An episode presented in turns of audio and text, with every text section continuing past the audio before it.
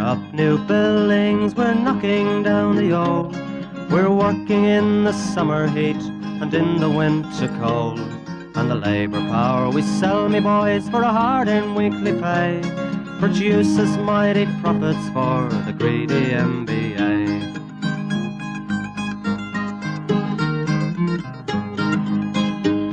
And whether we were born here or born in Italy, in Greece, in Spain or Ireland, in England or Fiji, we all of us are workers, united we must stand until the wealthy bludgers have been driven from our land. Welcome to Creatures of the Industry, an ongoing series of oral history interviews with the people who made the building and construction industry in Melbourne and regional Victoria since the 1960s. These podcasts are sponsored by the Concrete Gang in cooperation with Community Radio 3CR. And welcome to Creatures of the Industry, Nick Moore, Part 2. Hope you enjoy. Hold your head up high. It's class to class and face to face. Our limit is the sky. We've got a fighting history and we never will be cowed. Our builder's labour is a name to make a man feel proud.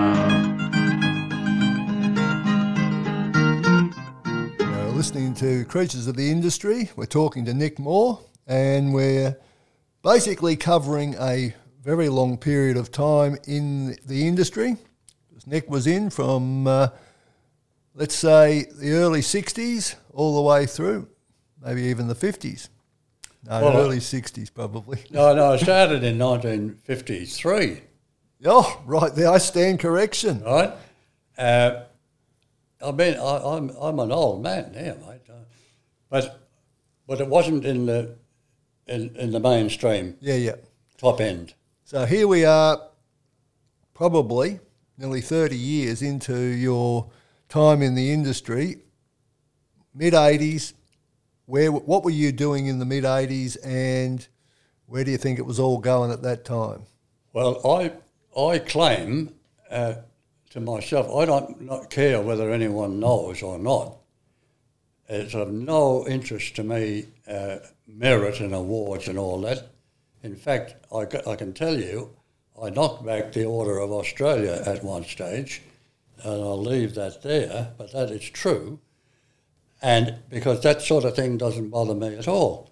But I had as mentioned earlier, I hadn't been very happy about asbestos at the Maroondah Hospital. But now, Ralph, I'm at the Trades Hall and I am in a position, right, where I can actually achieve things. I've got a direct avenue through to the Department of Labour and Industry. So, along with other people, I don't claim all the credit because it'd be a folly, but we channeled all the information we had, all the activity. We had one person who was a hygienist, and I mentioned one before. There was about four or five people, and Boydie wasn't one. Mm-hmm. Now, Boydie set up an agreement with the contractors and that, and did some excellent work and all that. But this is this is different. We're talking about legislation.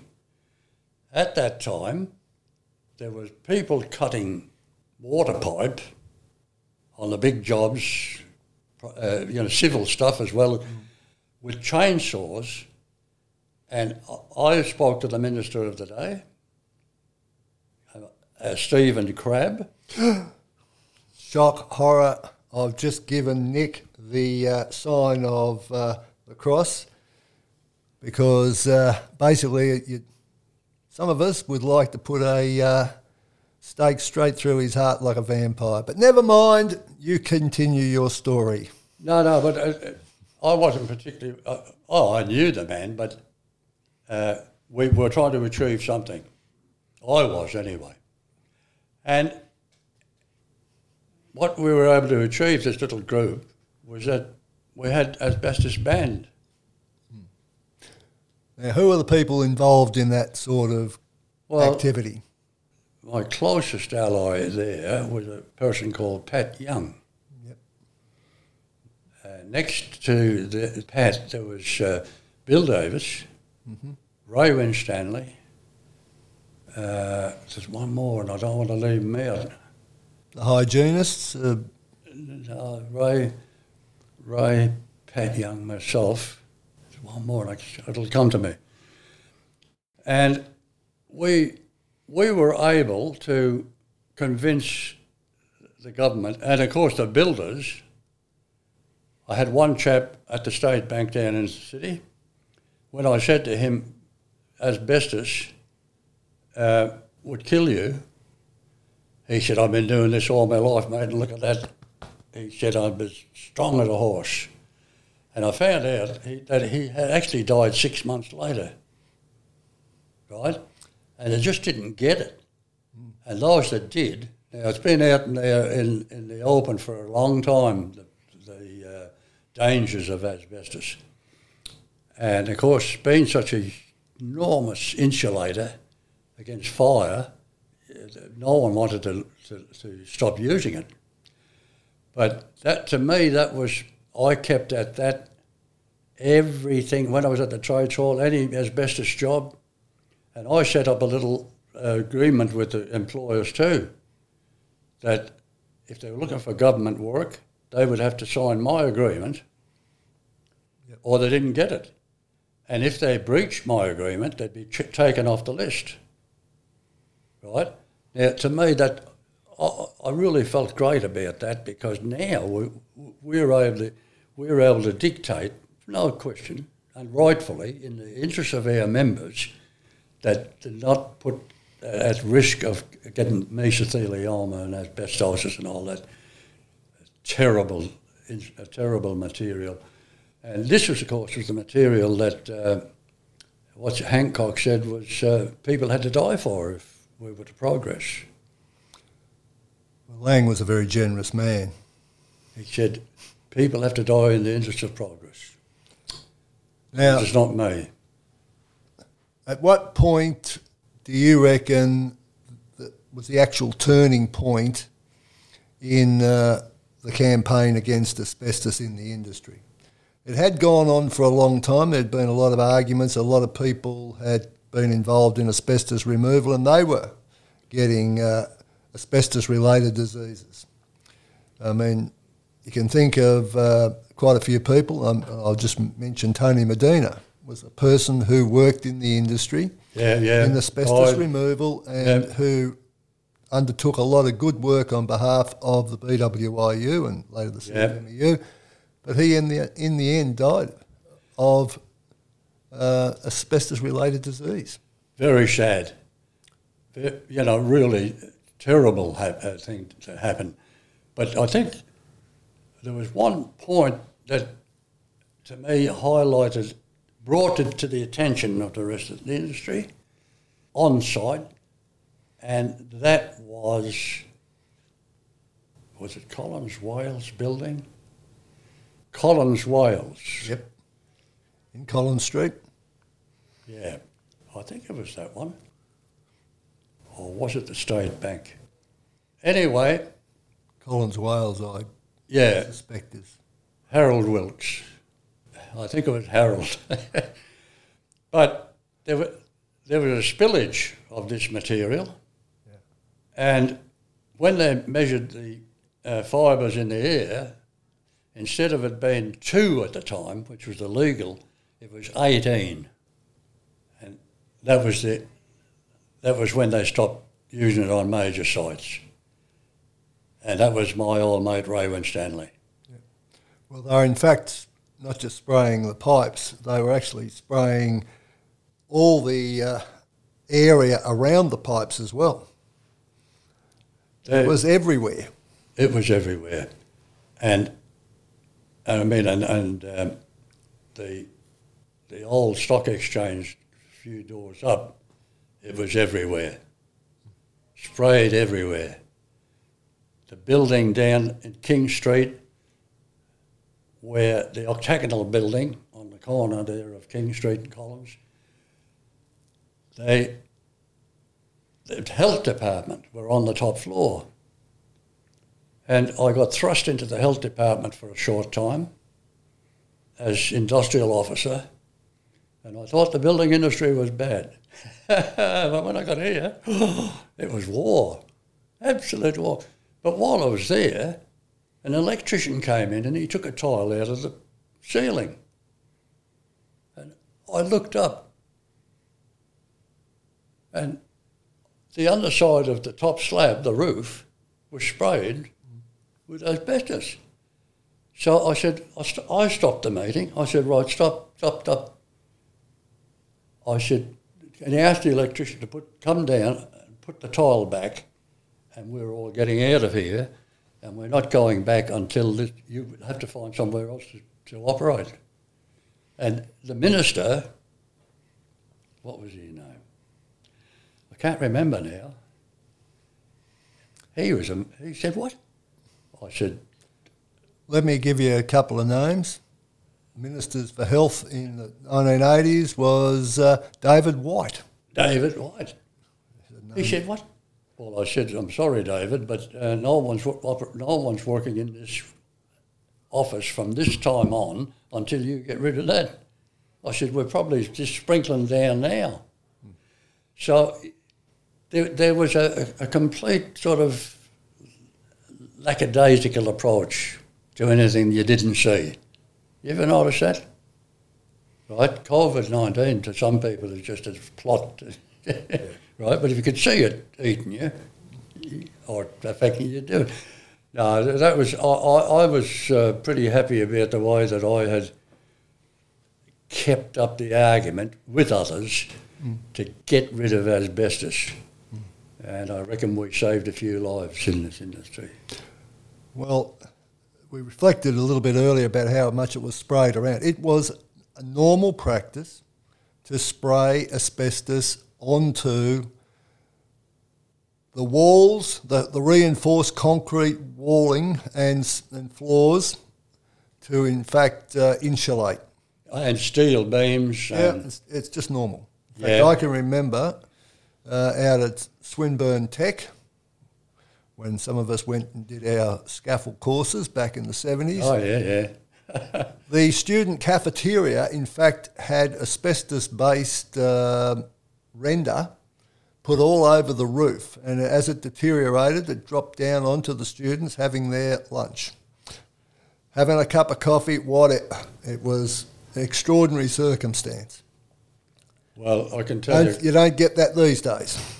No, yeah, I'll tell you a quick one. Oliver Davey in Port Melbourne, glass merchants, right? Uh, I got a call from a concerned person, uh, so I took myself down there. They had a gantry crane that had been painted, and for some reason they'd sprayed all of it with limpet fibre. So it didn't adhere to the painted steel, and every time they pressed a button, you could see this stuff coming down asbestos. And they, I spoke to them and I said, well, you'll have to stop working in here. You, you, you know, risking the health of all, the people. And I said, oh, we, we wouldn't be able to do that. We'd have to shut it down. Well, I said, that's what you've got to do. And this bloke, a nice enough fella, he said, "Hey, but you can't do that. He said, he said, I could lose my job. I said, which do you think is you more important to lose your job or your life? Well, how long have you lived, uh, worked here? He said, 15 years. I said, that's about the time it takes for asbestos to affect your lungs. So that's what the situation, I'm sorry to say that to you, my friend, but you cannot work in these circumstances. So they did shut it down and they moved to uh, Dandenong. Now, an old uh, colleague of yours would be Pat Preston. Yeah. And Pat took up the fight uh, as health and safety officer for the CFMEU. And I would say, given the discussion we had on uh, a previous podcast with Pat, the fight went on for another 15 years to even get to what was considered to be a reasonable standard in terms of removal. It wasn't getting used, though there was some product coming into the country um, which came from Asia and was in, invariably uh, contaminated with asbestos. But in terms of the mass use of asbestos-based product. By the early 90s, it had stopped, but the removal industry continued, and Pat spent a lot of time in uh, making sure that the removal was done safely, was done properly. But uh, as little time ago as a few years at the Ioneer Hospital, there were still issues with. Oh, look, uh, my, my view is politicians, if there's a problem, and it's very worthwhile having legislation, they introduce legislation, but then nobody polices it, and things carry on the same. You ever notice that? And especially in, in if there's no control in a widespread industry, well, of course you're going to get people just ignoring it, right? But let me say this, if I may, uh, of, of all the people, uh, Pat Preston is just an enormous. He's done so much enormous work for the building industry. You could never measure it. Absolutely wonderful. And part of his success, Ralph, in my opinion, was that he never mixed industrial matters with safety. He was the oracle. He knew all about safety. And he, when, he, he, when he came in, he dealt with safety, and then he'd say, now, I'm not dealing with industrial stuff. That's this man's job. And he became, well, an absolute authority, didn't he? Yeah. Yeah, great job. What a contribution he made. So, just to bring this part of the uh, conversation to some conclusion, from the 50s, late 50s, probably, first big high rise building was the ICI building, number one Nicholson Street. From there through to 1990, uh, the amount of asbestos that was being added to uh, the buildings of Victoria, and particularly Melbourne, was unbelievable. And from basically 1990 on, we've been trying to get rid of it. Do you think we've had some success, or do you think we're still going to be living with a problem in the industry for a long time yet, as the renos take places, demolition takes place, and so on? Well, I, I think we made some progress, absolutely. But I was taken by the fact that, because I was living in Abbotsford at the time, and they were doing the Punt Road or Hoddle Street, and they found a bit of asbestos pipe along the way, and they quite rightly dealt with it in accordance with the rules and got rid of it. But if you ever take a train trip along north, Uh, parallel with Punt Road, you will see so many buildings that are covered in Super 6. Hmm. And to me, that, because Super 6, you say, oh, well, it's fixed in the, up there, it's not going to cause it. Well, yes, it is. And now we're talking a, a, about a fibre getting into your lung that's about one millimetre or half of that. It's, you can't see it. It's that small that gives you meso or whatever. And it moves with the wind and it rubs against it, and there are microscopic fibres being released. And to me, I would have thought that by this time there would be absolutely no asbestos in the community whatsoever. And it's not.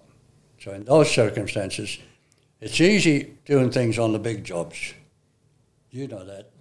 But when you get down here, you struggle because nobody is interested or you haven't got the manpower. The opposition are uh, uh, not playing ball. All of those things. And it's cheap and easy to bring asbestos based product into the country, like John Hollands did at the Royal Children's Hospital in Perth. Look, Bizarre. Well, I don't know what that bloke from Perth was doing. I when they were pulling down the, the Great Southern Stand, which had Super Six on the roof, I stepped in and said, "This is how you're going to do it, right?" And you know they cut it, dropped it, and, and dealt with it the way you would in, in, a, in a building. Yeah. Now, I was standing on the bridge at uh, the station there, the rail station, and this chap idled up. Oh, you're talking. He said, I'm the president or the chairman of the Western Australian Asbestos Association. I've come over here to check that you're doing this right. Well, I said, I've got news for you, mate.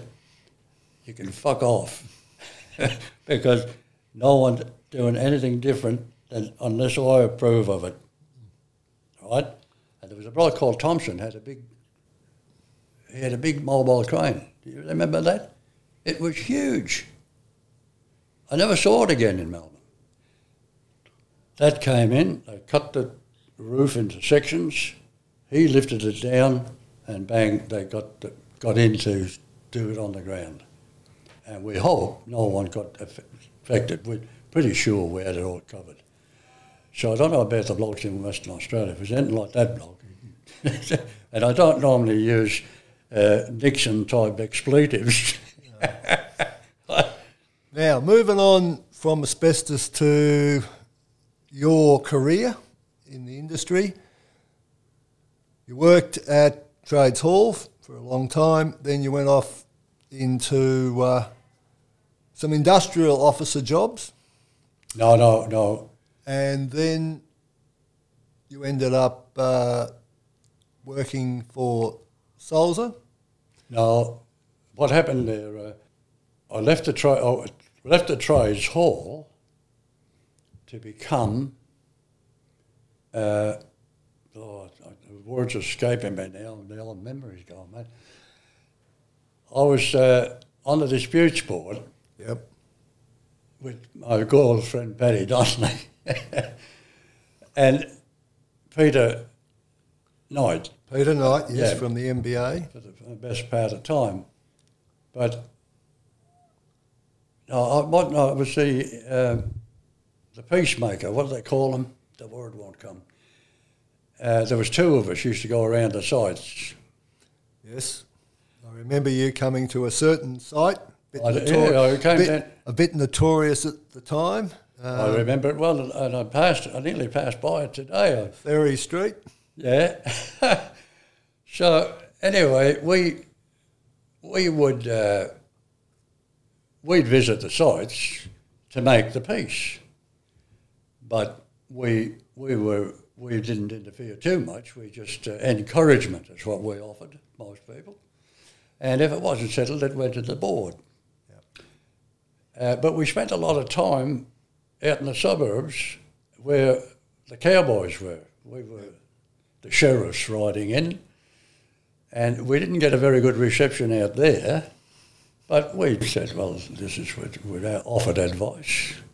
This, there's two ways of doing everything: the easy way and the hard way. So, but then I uh, became the uh, chairman of the Building and Construction Industry Council, which, in the end, I thought was was came out, worked fairly well. Uh, then I I needed to. Um, I was on the disputes board then, and I was getting old.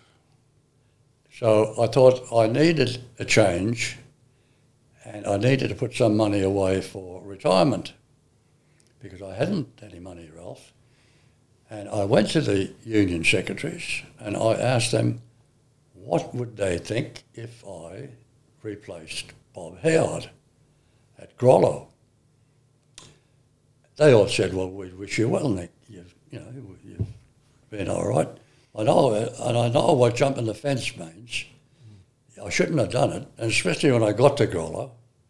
Instead of me being able to influence them, they they were absolutely atrocious in terms of uh, their treatment of uh, one old-time builder who'd worked for 30 years uh, he, ha- he used to take a ute home.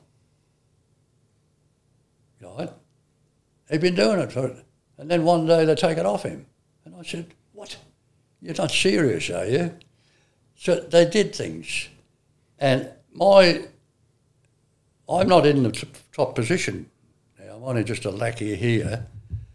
So, and I was, I was a bit rebellious. There was one of the Grollos, I rang him because he'd been spreading uh, the incorrect information about me. That one of the, one of the Grollos. One of the family. And I said, now I want to explain to you, I want you to listen to me because you, what you've been told is wrong and it's nothing to do with the situation. And anyway, he carried on and I said, well, listen, I said, I have never ever hung up telephone on anyone in my life, but it's always the first time. I said, I asked you to listen to me, right, and you have not listened to one word I've told you. So I'm hanging up now and I thought, well, that's it. Exit. No, not a word said. But I knew then that I'd made a fatal mistake and I'd gone. And then, then in the meantime, I got a, a call from Lance Sleeman, whom, by the way, I regarded very highly in terms of his uh, commitment to decency and fairness. And I could tell you a few things that Lance did that very few other people would ever do. And I end up at Abbey Group. Which used to be called Salzer. That was Salter and the old. That's right, yeah, that's right. And I was only there for a couple of years, I thought. And I was there for 12 years, like my brother Thomas before me. So, but I, I had the idea that I can understand it's like, not quite like Buddy Franklin going to Sydney. But changing size is not always the most appropriate thing, right? But you see, I never had really any real ambition. Hmm. I, I never actually applied for a job from the time I left Salisbury when I went to Lonsdale Street. People said, that's you, you've uh, put your name down for this, elected to that. Right? I was always asked to do these jobs. And I despite that, I've felt that I made a reasonable contribution, right? Mm. But never ever felt that uh, in any way that I was a heavyweight. But little things put together can be quite, uh, you know, helpful and forceful. Well, the thing is, Nick, on this show, it's about creatures of the industry. As the late, great John Cummins would say, good bloke, bad bloke. They're in the industry for life. They are creatures of the industry. So you have uh, gone the full gambit. Well, yeah, every other aspect of my work was related to the yeah. industry. Yeah. And then I became a safety officer, which was quite, I thought was wonderful because uh, I'd always put such emphasis. Oh, and the reason, one of the reasons before we go, if we're going. No, we're not going. We're just reflecting uh, on the fact that you've had a very long and quite remarkable transformation over all that time. Well, one, one of the things, I was on a job, I can't remember the job exactly, and a bloke came on, this is very early days, called Terry O'Connor. The one and only. Uh, a, a wild man from the mountains of Kerry. And he came on the job and oh, I'm not going to be out here. There was a ladder that, uh, that used to use timber ladders back in those days, and they were legal. They're bloody heavy to carry. but if the rung snapped on you halfway up, well, you uh, you were in trouble. And he saw this ladder, and the next thing I see, he was make, making a beam for this ladder, and he grabbed the ladder. He got a scaffold tube and he smashed it up and threw it in the in the bin. And I, I was so impressed. I got to tell you, I thought, well, they're not going to use that letter the minute he turns his back and goes out the gate. And he was absolutely, you know, he was just spot on when it came to safety. He didn't muck about. Well, Terry, in fact, is uh, fondly remembered by a lot of people because yeah. he was an absolute demon in terms of safety, amenities, all the stuff. And if it wasn't right, you went home for 24 hours. And if and and anything that wasn't suitable, that you thought you might use when he'd gone, he fixed it before he left. That's right. Well, I got into a similar situation in Bendigo, where I, I was uh, I was uh, not highly regarded. Yep. But I was on a job with a, a colleague from the other union, and I didn't have too many members in Bendigo. Were, it was hard going up there. Uh, but the foreman came along, and there was a ladder similar to the one that Terry had. It came to mind. And I said to him, I want you to get rid of that ladder now. And my my uh, person with me said nothing, and a chap on the deck, whom I later found out was uh, the steward, and he said, "You won't touch that ladder unless I tell you." And oh, I thought, oh man, what am I going to do here? So I, I turned to the foreman and I said, "You will touch the ladder, right?" Um, I said, You will take it. And I said, Now I want you to break it up and put it in the bin. And if you don't, I said, I'm going back to Melbourne, and every one of your jobs in Melbourne will be stopped. Right?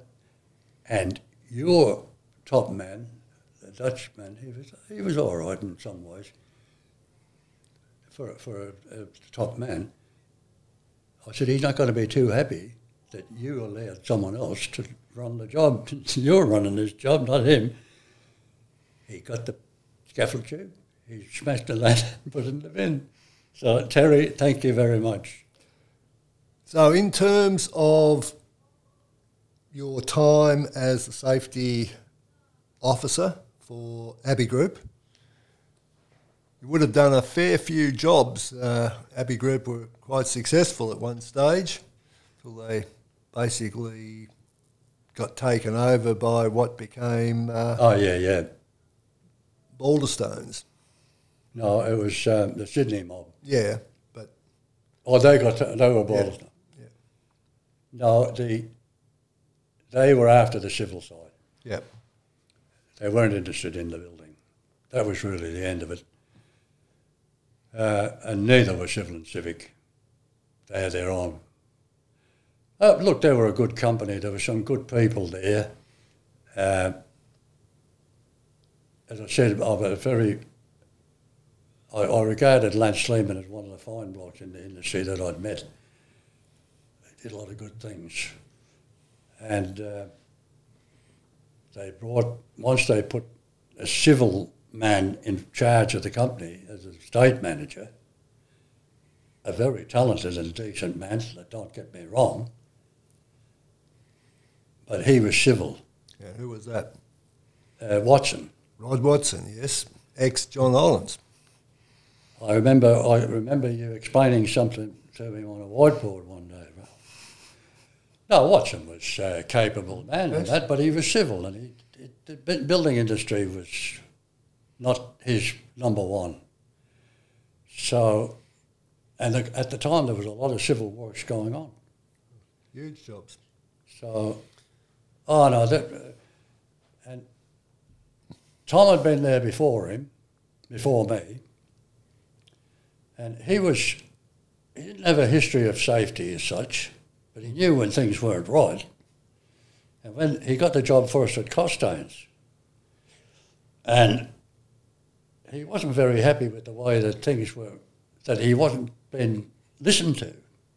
And he had his own way of doing things, Tom, as I, I mentioned before. So he called everyone on site to a meeting. Everybody, management, the workers, all that. And he explains in, in more words than I'm going to say that he was in charge of safety, and if he said that something had to be done, it had to be done his way, and if anyone didn't like that, there was no lock on the gate. see you later. And then he said, right, you can all go back to work now. And it worked. So, you know, he stopped that, don't do that, that was shit. And uh, he, he didn't like being uh, ignored, my brother. Now, so you've moved in to a job Yeah.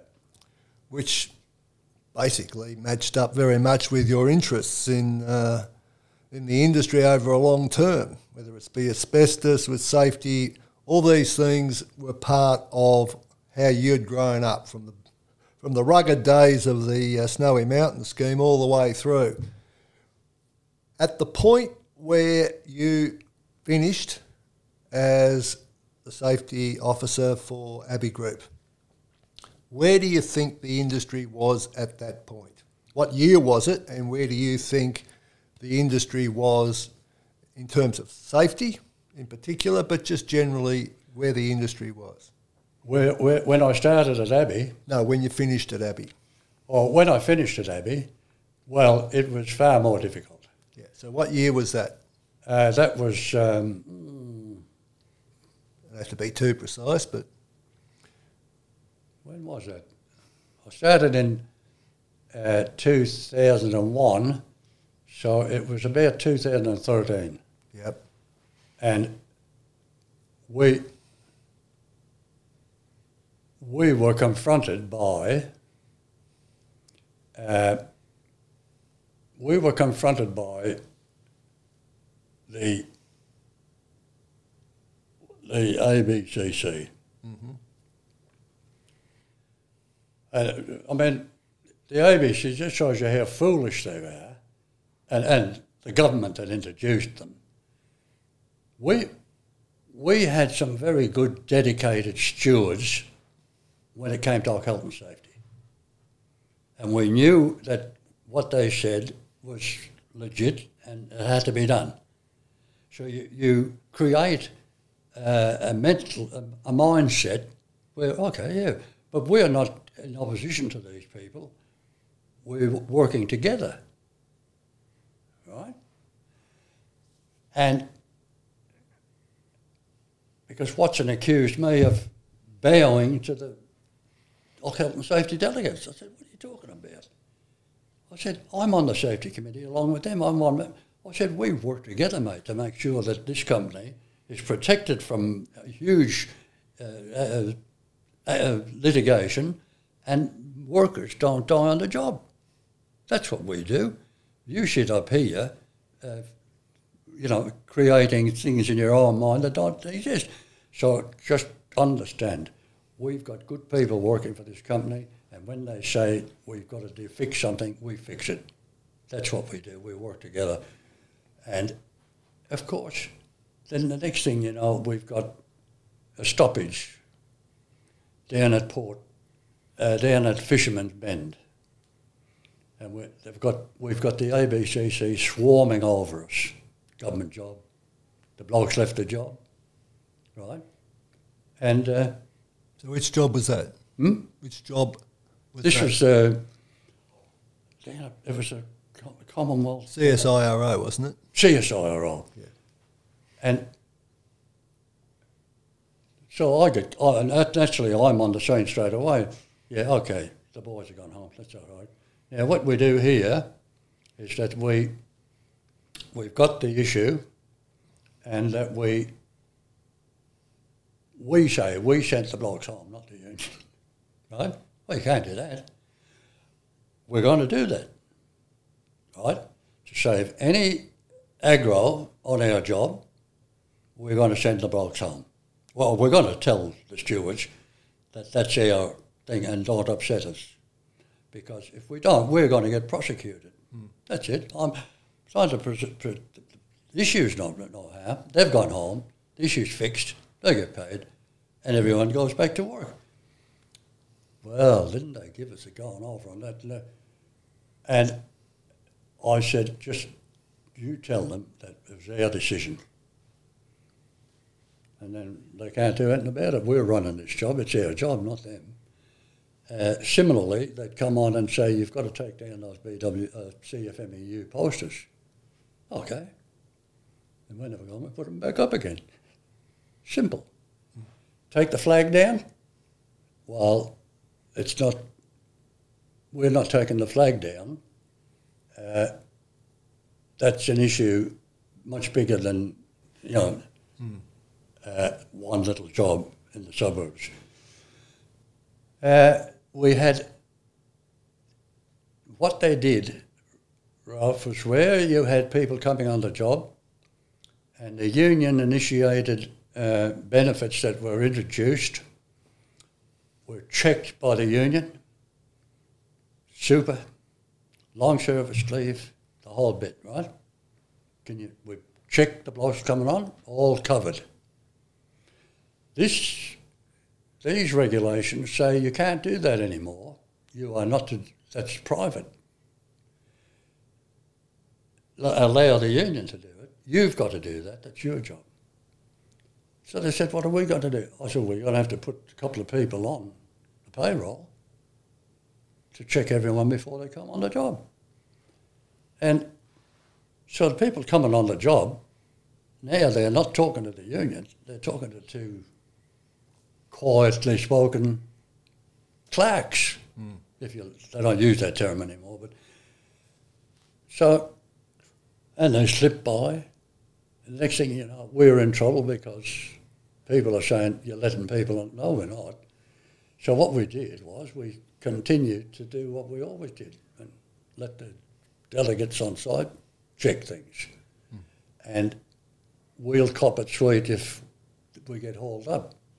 But that way, we're saving money, which, but that wasn't the main thing. The main thing was that we've got blokes coming on the job and they're getting checked. And what was the man down at Mornington? They tried to get him. He was a steward. Oh, it'll come to me. He was uh, a real decent bloke, and he he actually didn't do the checking. A body hire company came on, troubleshooters, who loved me, and they they didn't come on. They engaged a company down that way who employed all troubleshooters. Yeah. And we got a call from Canberra, from the Prime Minister's office, to say to get rid of the steward and allow this company to continue working. And what happened then was the company stood up, Abbey Group. The construction manager that was running parallel with Lance Sleeman at the time said, hang on a minute, you can tell the Prime Minister or whoever else, right, that we're running this job and if any contractor comes on this job and does not comply with the contract that they've signed, which they haven't, then they're not working on this site or any of our sites. And you know, strangely enough, someone said we'd better check the contract because it said you've got to comply with this, this, this, and this, right, over and above. Anyway, that was uh, talk about making things difficult. I had to tell all our office, our site staff, if someone comes on from the union, you have to say, uh, "Can I have a look at your thing, paper, paperwork? Uh, do you know you're not allowed to come on site? You know, what the regulations?" And then say, "Would you like a cup of coffee?"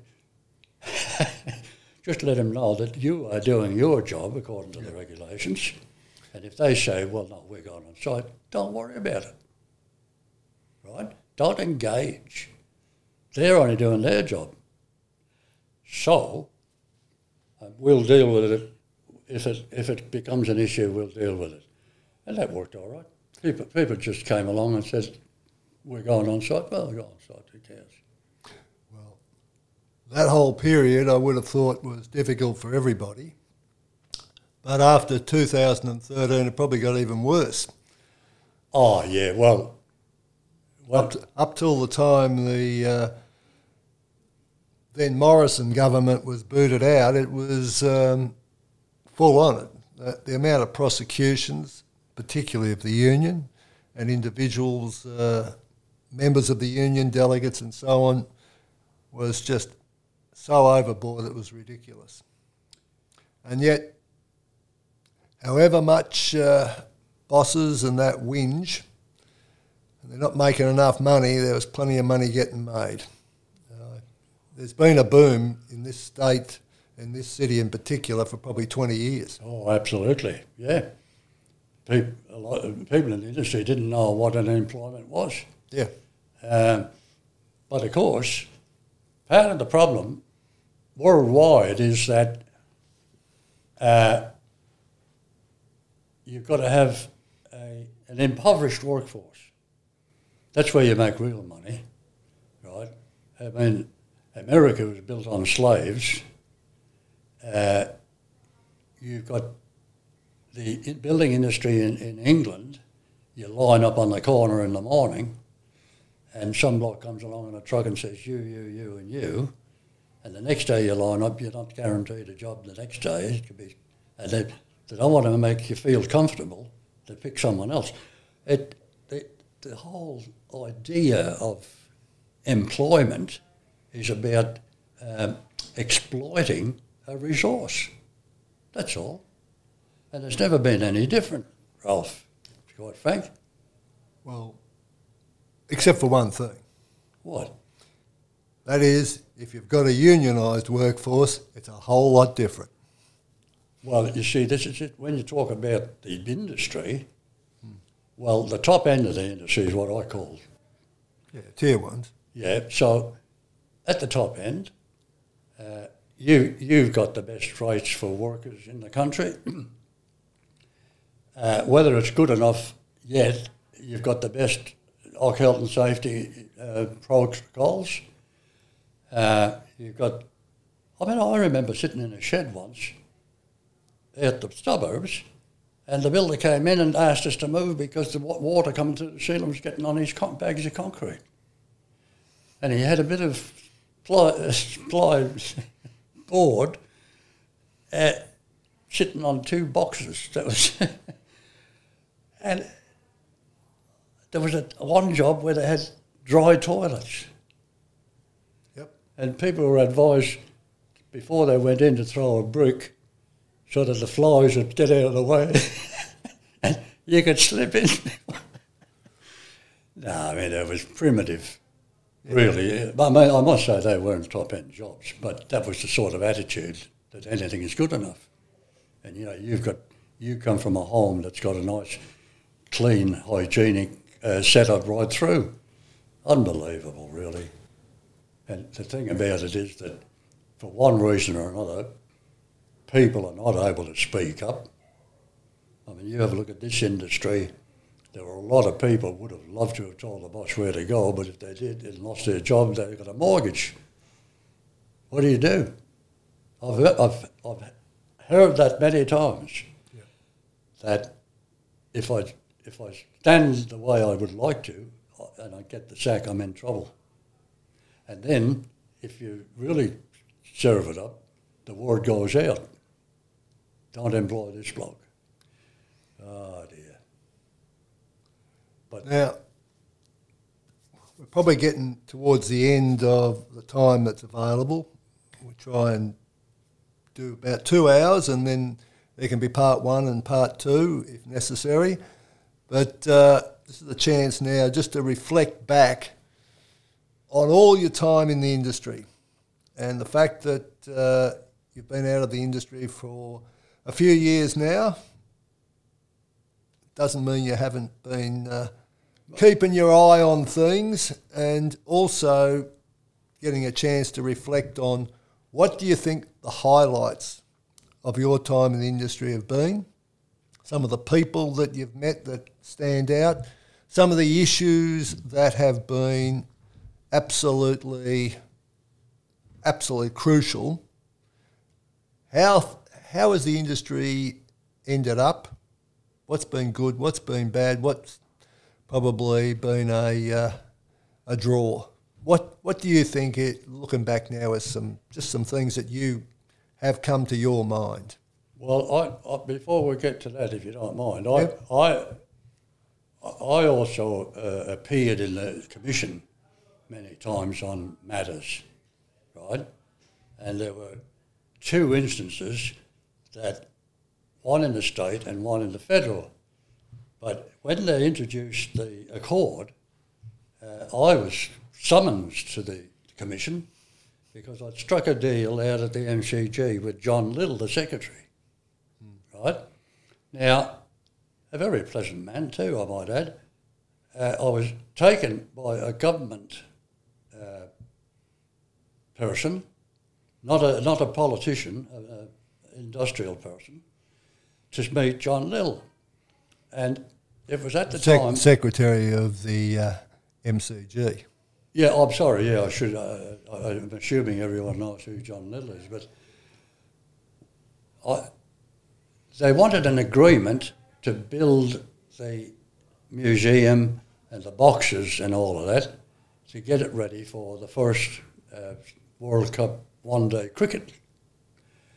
And we had a chat and a walk around, and then I said to the government man, now I said, if you kindly leave, and I'll, we'll, John and I will work this out. And he said, what? I said, listen, mate, when we finish here, the government don't want to know anything about this agreement. so, and I woke up straight away. There had been a huge blue on over the lights. Yes. And with that in mind, I was aware of the uh, conditions and rates for the lights. And I said to John Lill, if you want to build these things, you've got to have to equal and exceed that right? Because there's one man that won't be too happy about complying to some, and won't do it to some uh, weaker deal. And you know who I'm talking about? Norman Leslie. Norman Leslie. So I said, that's what I drew up this agreement. He said, you draw it up. I put added on everything on the other one. I bumped it up if you worked on the job, you got one week severance pay or something like that. It was outrageous. And the site allowance was $2. Now, the site allowance at the time was 60 cents or something, the average site allowance, $2. And anyway, he signed it. He said he was happy to do it. That was, that was what had to be done. Anyway, the next thing I know, I'm, I'm summoned to the arbitration commission. And there was every bloody, you, it was packed out. All the employer groups, anyone that had an interest in this industry or in industrial relations generally, you breached the accord. and I copied it. It went on for hours, it's bloody berating me. And in the end, there was a bloke from Western Australia, was the commissioner. He said, Yes, Mr. Moore. And I stood up. I've been really enjoying this, mate. I said, well, if it pleases the commission, I said, it's clear to me that I am the only person in this room that has done any research whatsoever into the origins of the agreement that was reached for the Olympic Games in 1956. And just for a start, I said, there was an allowance because they were more worried about the allowance. I said there was an allowance issued on this agreement in 54 to all the workers working on the Olympic stands and what have you. I said for five shillings and fourpence. Now I said if you roughly extrapolate that by 10% for each year since, it works out at exactly $2, not but exactly, right?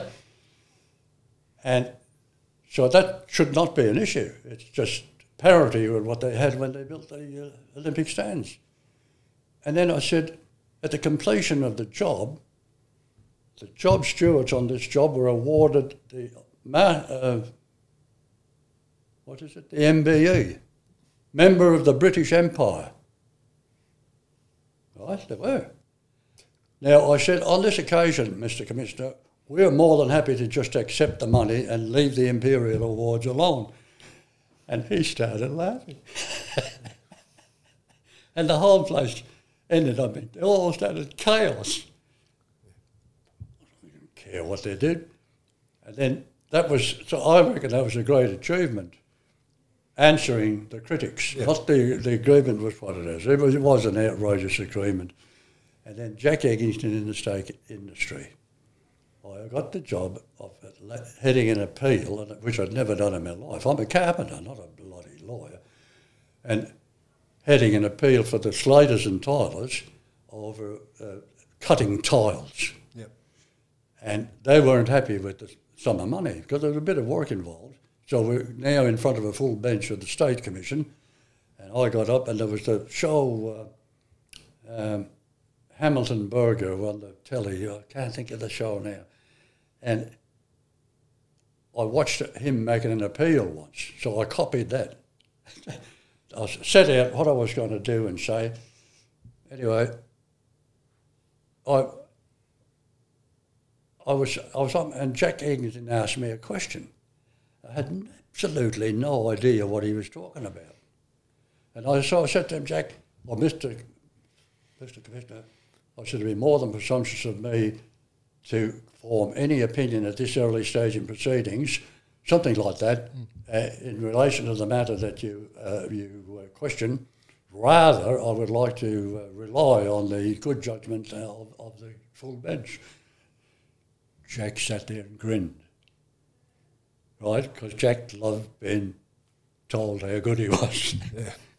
And I sat down and I thought, well, I, that worked. And he, I still don't know what the question was. So there were two great achievements of mine in the industrial side.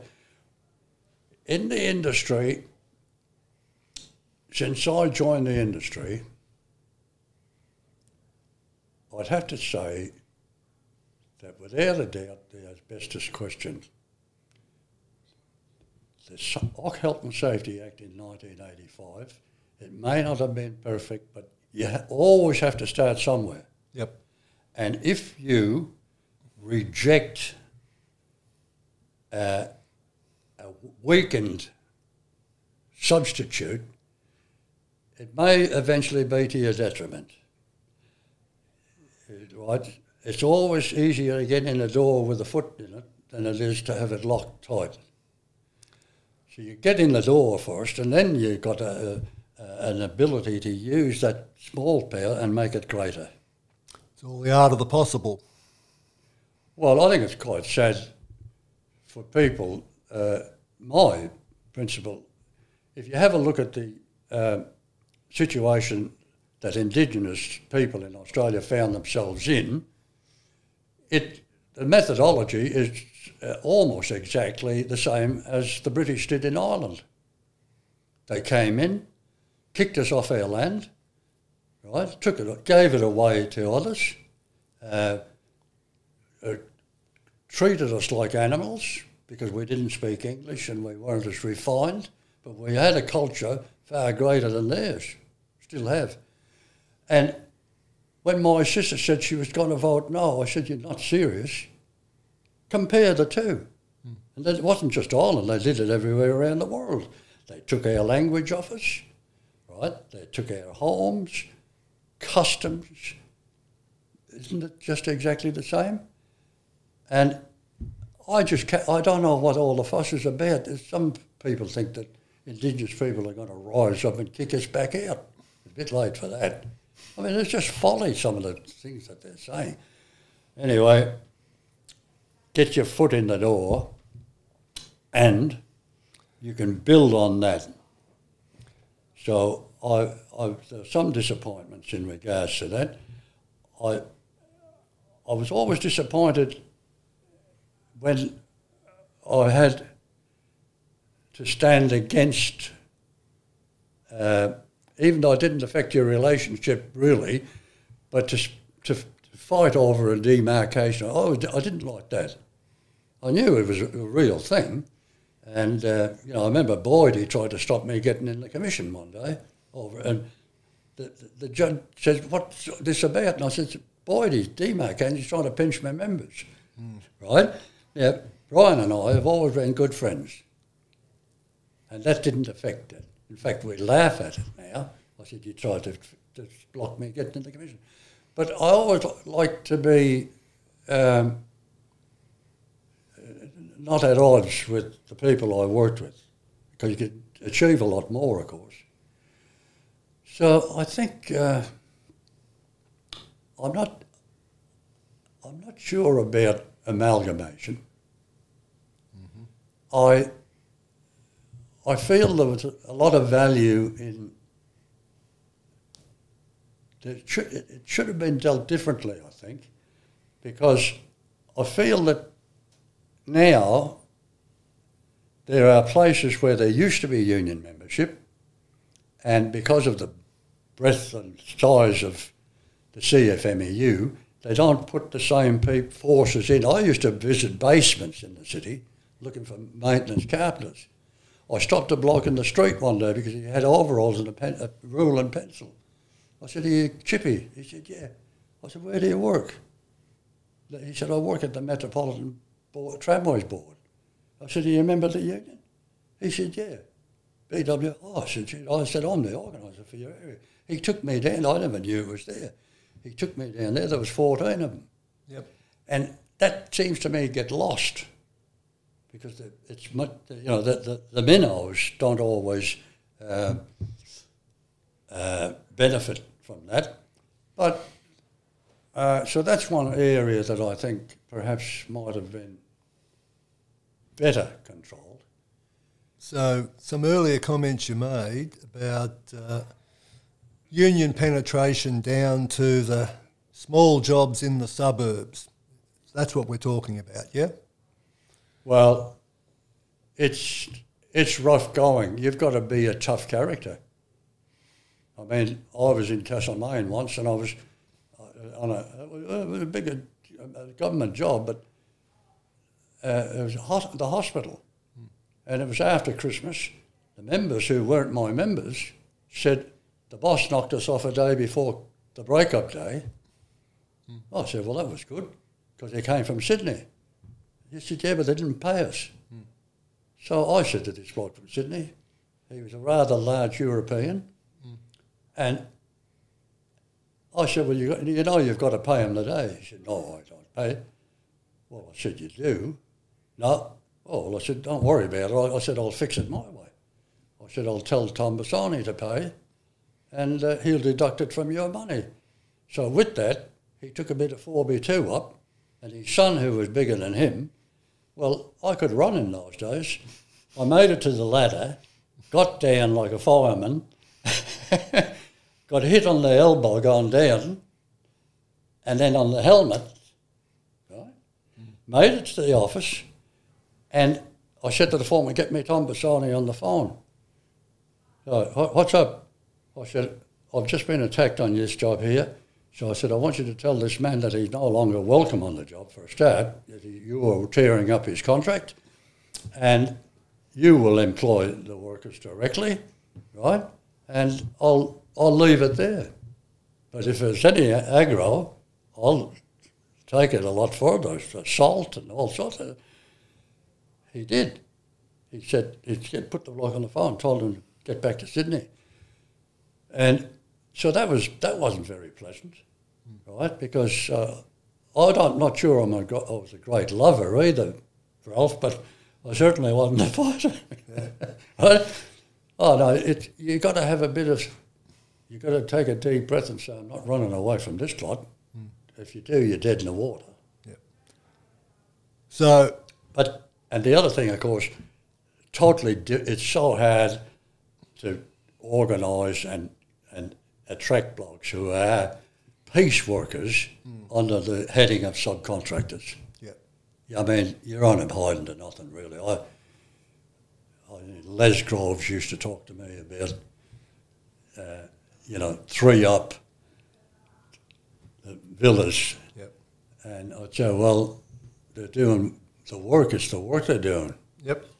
Nothing to do with the height of the building old Max Beck came to me one day and said, I'm, this is when I was at the Trades Hall, he said, well, we're building over at Jolimont But he said, I don't have to worry about a site agreement because I used to handle the site agreements. I said, why not? He said, it's housing. I said, it's steel decks, columns, and reo, and cranes. I said, what's different to that, to what you're doing down in Flinders? Oh, yeah, but it's housing. Come on, Max. I said, you're smarter than that. So he, he gave in. He said, oh, okay, well, but see, that's what housing is considered to be a different thing. Yeah, well, and it is, right? But you go on a housing, uh, what's his name? George Jackson was the only one that had a unionised uh, workforce on the housing in the tile laying. Yeah. And once he went, it went. So it's, and when you, when you go on to a housing project, or when you did, that's where you saw the, the dry toilets. Yeah. And I mean, you wouldn't see that in a third world country. They'd have something better.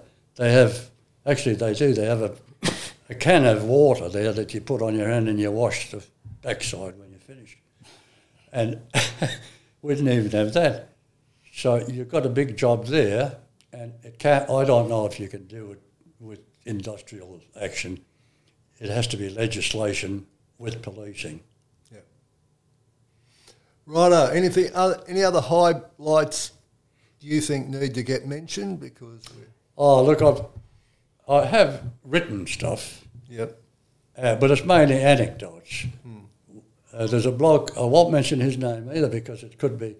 So I get called to a job on Thursday night down at the Underground Railway, the booking office at uh, the Elizabeth Street end of uh, Central now, uh, Melbourne Central. And the bloke said, they said we haven't been paid. What? Thursday night, haven't been paid. Next thing, this bloke bobs up, a dandy's, uh, well, we can say he's an Italian. And I said, why haven't you paid the blokes? He said, I have no money, but I will have money in the morning. I said, where's the money coming from? He said, big poker game tonight, poker. so I said, what? Okay, well, I said, I'm going to be here in the morning because this was after hours now. The blokes are waiting for their money. And, it, and if you haven't got the money, I'm going into John Holland's and I'm going to say, under our agreements and everything else, you will pay the money, right, to these blokes, their wages. I get there at about six in the morning and he's there. And I'm not joking you, Ralph. He's got the biggest handful of money I've ever seen in my life. he said, I'm very lucky last night. so I said, well, I'm not going to, I've got get Holland's to check that these blocks have been paid the, the right amount. And you'd better go to another poker game before next Thursday. so it's a funny game, the building industry. That's right. It is indeed a funny game, and we should probably end it on that uh, high note. Well, there's some humorous. That's right. There is Yeah. indeed, and maybe that's one of the things we don't have in the industry as much as we used to have, and that was the laugh. We used to That's we used to have a laugh, and we used to muck around and all the rest of them. We probably weren't as productive as we uh, are now today. When you have uh, everything uh, organised to the nth degree to the last cent. Unfortunately, that's a change we're not probably going to see. Well, do you remember when if you took your kids into a pub, you could get a raspberry free? I can remember the days when you used to pay 20 cents for a pot, but anyway, never mind. How old are you? Not quite as old as you, but certainly getting Oh, there.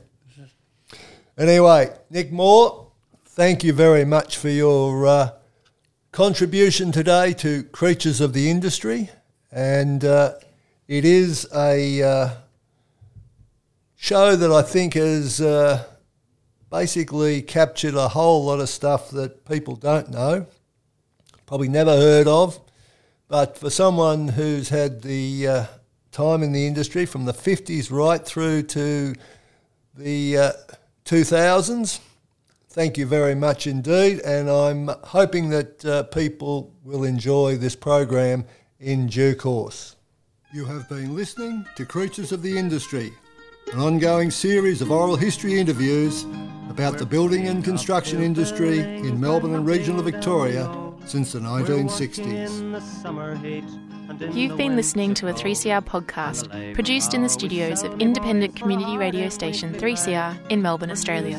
For more information, go to allthews.3cr.org.au.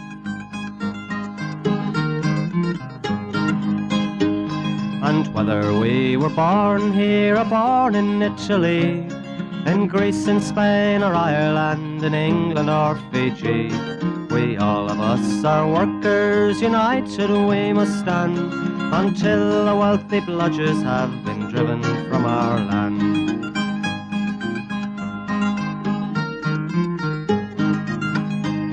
We faced deregistration, it backfired in the face. We're not fooled by arbitration, we won't stay in our place.